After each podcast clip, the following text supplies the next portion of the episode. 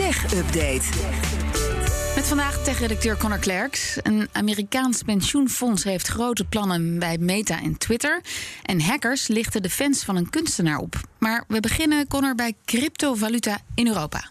Ja, 1 op de 10 huishoudens in de eurozone heeft bitcoin of andere cryptovaluta. Dat blijkt uit een studie van de Europese Centrale Vind ik Bank. veel. Ja, is veel hè.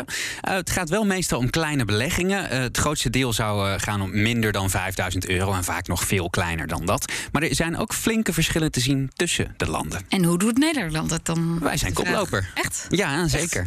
14% eh, van de Nederlandse huishoudens heeft geld in digitale munten zitten. Spanje en Italië zijn eh, nummer 2 en 3. Daar is ook veel animo voor crypto. Maar in een land als Frankrijk ligt het percentage bijvoorbeeld een stuk lager met 6%. En ook binnen die groep van crypto-beleggers kun je interessante onderscheiden maken. Zo blijven de middeninkomens vaak achter. Eh, zowel lage als hoge inkomens die, eh, die stappen er wat sneller in. En het vaakst gaat het om jong volwassen mannen. En ja, dat verbaast mij niet. Ik denk iedereen die op Twitter bijvoorbeeld ooit iets over cryptovaluta gezegd heeft. Is jong en volwassen en man. Ja, en die reageert volwassen dan, en eh, man, ja. Precies, ja, ja, ja. En dan een groot pensioenfonds wil af van de top van zowel Meta als Twitter. Dat moet je even uitleggen. Ja, het gaat om het New York State Common Retirement Fund. Dat is een eh, groot pensioenfonds in, ja, uiteraard New York. Ehm, we hebben zo'n 280 miljard dollar in de pot. En eh, zij willen morgen, als er aandeelhoudersvergaderingen zijn... bij zowel Meta als bij Twitter tegen de herbenoeming van de voltallige top van die beide bedrijven stemmen. Dat schrijft Business Insider vanmiddag. Die platforms deden volgens dat fonds namelijk te weinig aan het reguleren van haat op eh, hun eh, platforms. Na de racistische aanslag in Buffalo Oké. wordt geleden, waarin Schutter het vuur opende en tien mensen, voornamelijk zwarte mensen, eh, overleden. Ehm, de baas van het fonds heeft laten weten dat ze dus tegen de herbenoeming van onder andere Mark Zuckerberg en Sheryl Sandberg bij Meta en oprichter Jack Dorsey en CEO Parag Agrawal bij Twitter gaan stemmen. Dat fonds vindt dat eh, Meta en Twitter veel harder had moeten ingrijpen na die aanslag.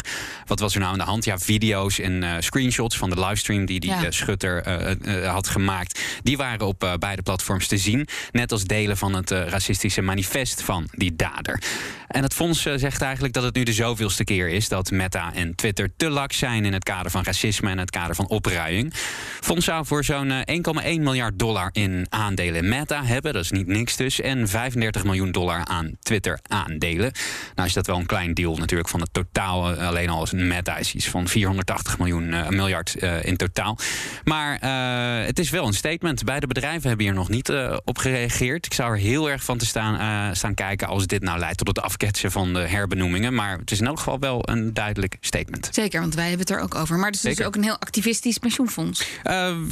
Hun geschiedenis qua activisme ken ik persoonlijk niet zo goed. Maar het is nogal. Ja, het is een beetje alsof ABP eh, in één keer zegt van. ja, zich op deze manier gaat roeren ergens in. Maar die trend is ook wel een beetje hier, toch? Ja, Met fossiele brandstoffen. Ja, fossiele brandstof eh, zeker. Eh, en dit is de digitale tak daarvan, eigenlijk digitale variant. En dan, hackers hebben flink geld verdiend door het Twitter-account van een kunstenaar over te nemen. Ja, het gaat om Beeple. Dat is een digitale kunstenaar. Hij is vooral bekend eh, omdat hij een kunstwerk als NFT heeft verkocht voor 69 miljoen dollar. En eh, hackers eh, hebben zijn Twitter-account overgenomen vorig weekend. En daar hebben ze een link geplaatst naar een loting voor NFT-kunst. Die Beeple samen zou doen met Louis Vuitton. Nu.nl schrijft daar vanmiddag over. Maar die link was malafide. En deelnemers die dachten dat ze mee gingen doen aan die veiling. Die eh, kwamen al eigenlijk op een nepsite eh, kwijt. Werden daar eh, terecht werden eh, ehm, verleid om cryptovaluta daarin in te stoppen. En in, totaal hebben ze 438.000 dollar ongeveer buitgemaakt.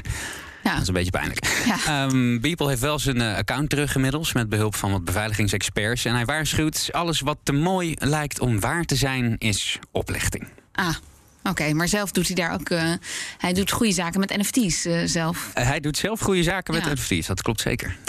En dan, ik weet niet of we nog tijd hebben. Kijk even. Nee, we hebben geen tijd meer. Volgende keer over Netflix. Helemaal goed. Dankjewel, Connor. De BNR Tech Update wordt mede mogelijk gemaakt door Lenklen. Lenklen. Betrokken expertise, gedreven resultaat.